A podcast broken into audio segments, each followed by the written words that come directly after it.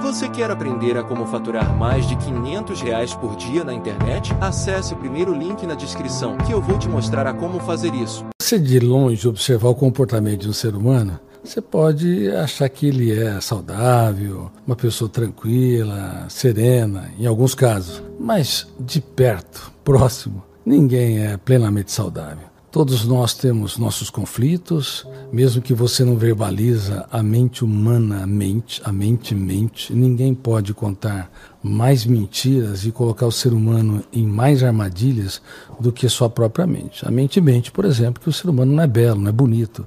A mente mente que um ser humano não é capaz, não consegue se reinventar. A mente mente de que nós não conseguimos ter um caso de amor com a nossa própria saúde mental e viver mais relaxado as pessoas têm a necessidade neurótica de estar sempre certas. É uma necessidade neurótica grave, ou necessidade neurótica ou ansiosa de corresponder às expectativas dos outros. Necessidade neurótica é uma necessidade descontrolada, uma necessidade intensa, onde você perde a liberdade de ser autor da sua própria história e entrega a sua, a sua paz, sua tranquilidade, seu prazer de viver em função dessa necessidade neurótica, por exemplo, em função do que os outros pensam e falam de si, que é uma fobia que virou uma epidemia no mundo, chamada alodoxafobia, que é o medo dos cancelamentos, medo dos haters, medo das opiniões críticas.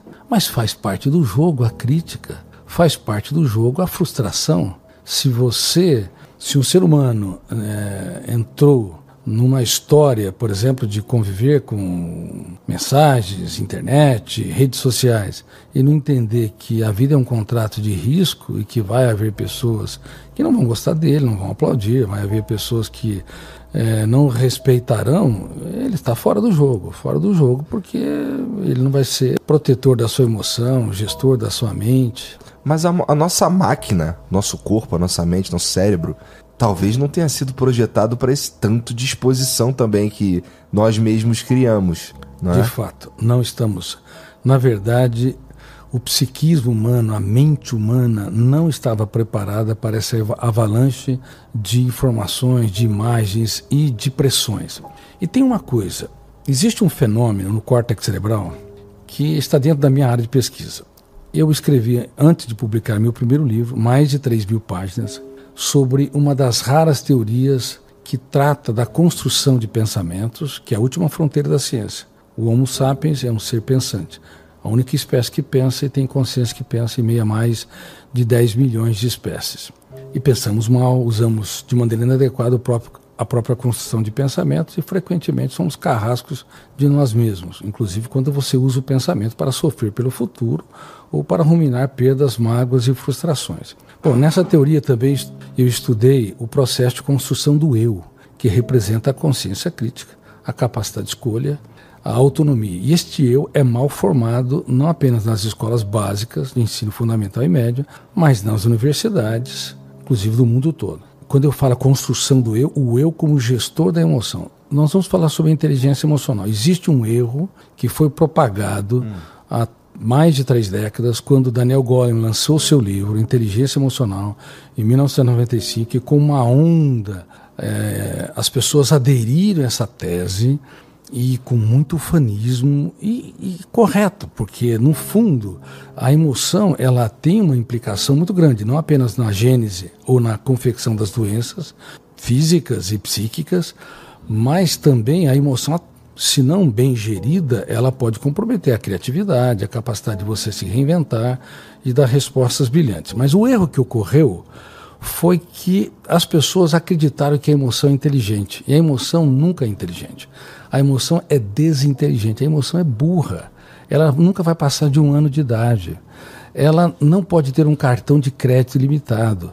Senão uma barata se torna um dinossauro. Se dá-se um escândalo diante de uma barata. Um problema no futuro que você deveria usar estratégias para resolvê-lo a emoção entra e paga caro o problema e nós sofremos dramaticamente por aquilo que não aconteceu. Tem pessoas no mundo todo vivendo uma vida miserável, ainda que morem em palácios, porque querem que a sua emoção seja inteligente, quando na verdade ela é desinteligente, ela é inconsciente, ela não pode ser gerida por si mesma. Por isso, uma das obras que eu estou escrevendo hum. é o fim da inteligência emocional e o começo da gestão da emoção. Então, quem tem que gerir a emoção? O eu, que representa, reitero, a capacidade de escolha, a consciência crítica, a autonomia. Só que esse eu, ele é muito mal formado, mesmo em universidades como Harvard, Cambridge, Stanford. Meus alunos da USP, do, do programa de mestrado e doutorado, eles nunca ouviram falar sobre o eu gerindo a emoção, o eu gerindo pensamentos, o eu impugnando o lixo mental reciclando. Mas é incrível, mas são mestrandos notáveis de biologia, de odontologia, medicina, engenharia. Ora, imagine numa das melhores universidades do, do Brasil, da América Latina e do mundo. Imagine também que Harvard, Cambridge, Oxford, a Universidade de Pequim, de Tóquio, enfim, não ensina nada sobre os alunos. Então, como é que o veículo da mente vai ser dirigido? Como é que nós vamos desenvolver saúde mental se essa sociedade saturada de informações, se o nosso cérebro não estava preparado para essa quantidade de dados? Uma criança de 7 anos de idade tem mais informações que o imperador romano tinha no auge de Roma. Não é sustentável? Isso acelera a mente humana em níveis jamais vistos. Muitas pessoas Inclusive, já tive a oportunidade de ter alunos que são número um do mundo em esporte, ou são celebridades notáveis, só que quando conquista o pódio, ao invés de desfrutar da conquista, parte para uma nova jornada sem contemplar o belo. Aí entra numa uma insatisfação perigosa, hum. numa jornada perigosa. Então, existe uma insatisfação que é inerente ao ser humano, que impulsiona a criatividade.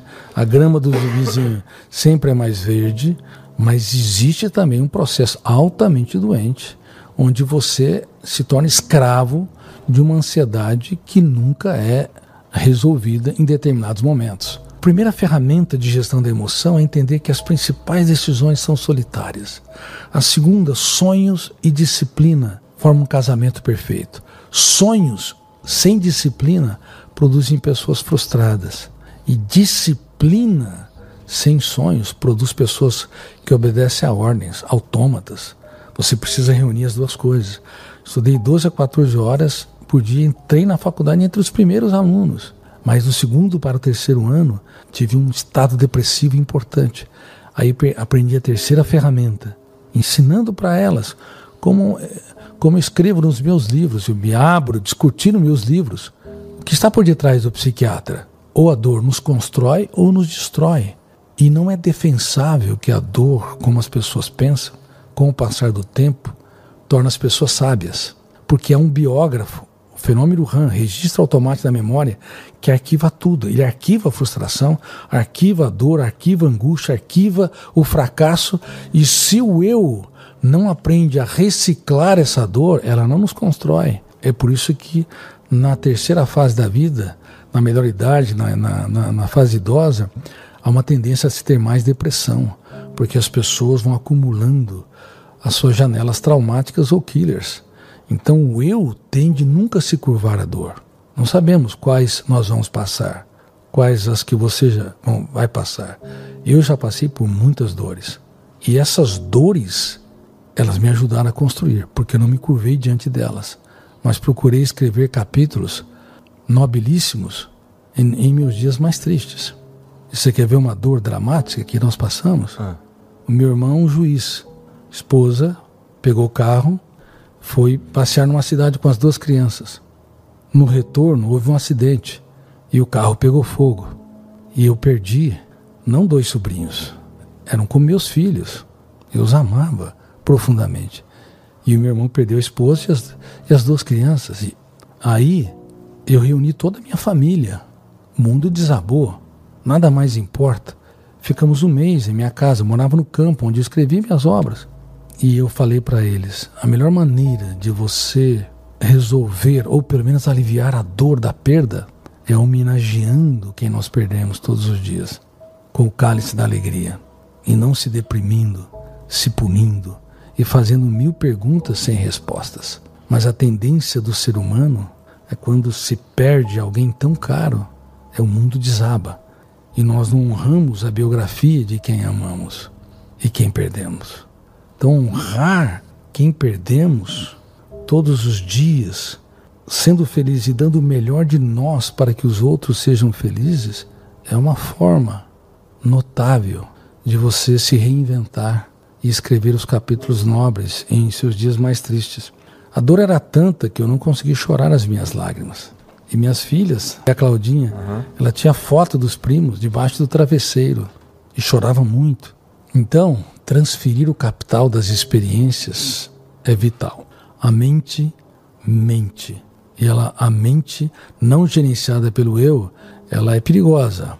Ela nos leva a ela, ela, constrói pensamento independente do eu. Tem que estar tá, tá muito claro. Não apenas o eu pilota a aeronave mental. Nós temos uma rica construção de pensamento sem autorização do eu. Por isso que nós pensamos coisas em relação ao futuro, ao passado, às preocupações do dia a dia, coisas que você não gostaria de pensar, mas são fenômenos inconscientes, porque sem eles você não teria distração, não teria entretenimento.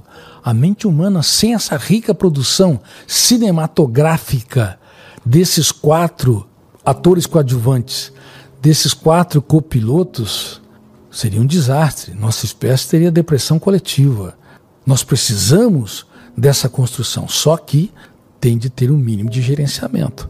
Caso contrário, é, são tantas preocupações, tantas punições, tantas autocobranças, tantas expectativas em relação ao que, os, que você espera dos outros, e tantas fobias que. E o que os outros esperam da gente e também. E que os outros esperam da gente também. A emoção é o fenômeno mais democrático do teatro da existência. Ter não é ser, sabido. A emoção, dez casas não gera dez vezes mais conforto do que uma casa. Um milhão de dólares não gera mais conforto do que mil dólares. Depende de como o eu vivencia porque a emoção ela precisa fazer das pequenas coisas um espetáculo aos olhos. Abraçar mais, julgar menos. Precisa agradecer os filhos, obrigado por existir. Precisa dizer coisas nunca ditas para o cônjuge, para a namorada, namorada, para a esposa, marido, por exemplo. É, de todas as coisas que eu conquistei na vida, você é a melhor delas. Tem que sair fora da curva, dar presentes fora de datas, porque se você dá fora só dentro de datas estabelecidas, você é uma pessoa comum, você não é surpreendente. Na verdade, as pessoas são muito comuns. Poucos são surpreendentes, que dizem coisas nunca ditas, encante quem está ao redor. O que você comeu há uma semana? Ixi, faço a menor ideia. E o que, que você falou há uma semana? Ah, Exatamente. Não vou saber. Não vai saber. Mas foi há uma semana. Está tão próximo. Por que, que você não se lembra? Porque a memória humana não é especializada em lembrar-se. Se ela não é especializada em lembrar-se, somos eternos aprendizes. A memória humana, diferente do que a escola sempre defendeu, escolas e universidades, escola básica e universidades, que exige que os alunos repitam informações nas provas de maneira exata, isso é quase que um crime. Tá, algumas coisas você pode repetir, mas a memória humana está preparada para criatividade, para rebeldia, para novas ideias. Aí eu te peço, vamos recapitular Crie em cima do que você comeu há uma semana. Fale em cima do podcast que você falou há uma semana.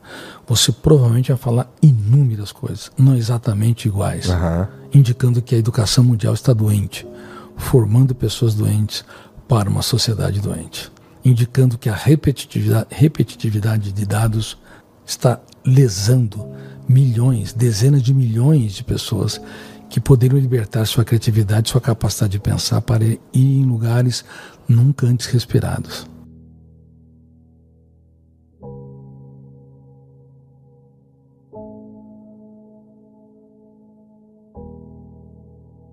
Você gostaria de viver de YouTube, fazer seu próprio horário, trabalhar de onde você quiser e principalmente gerar muita receita? Finalmente a gente lançou o Viver de YouTube, que é o único treinamento no mercado que vai te acompanhar do absoluto zero até a criação do seu canal de sucesso. Basta garantir sua vaga clicando no botão abaixo para começar seu império no YouTube, hein?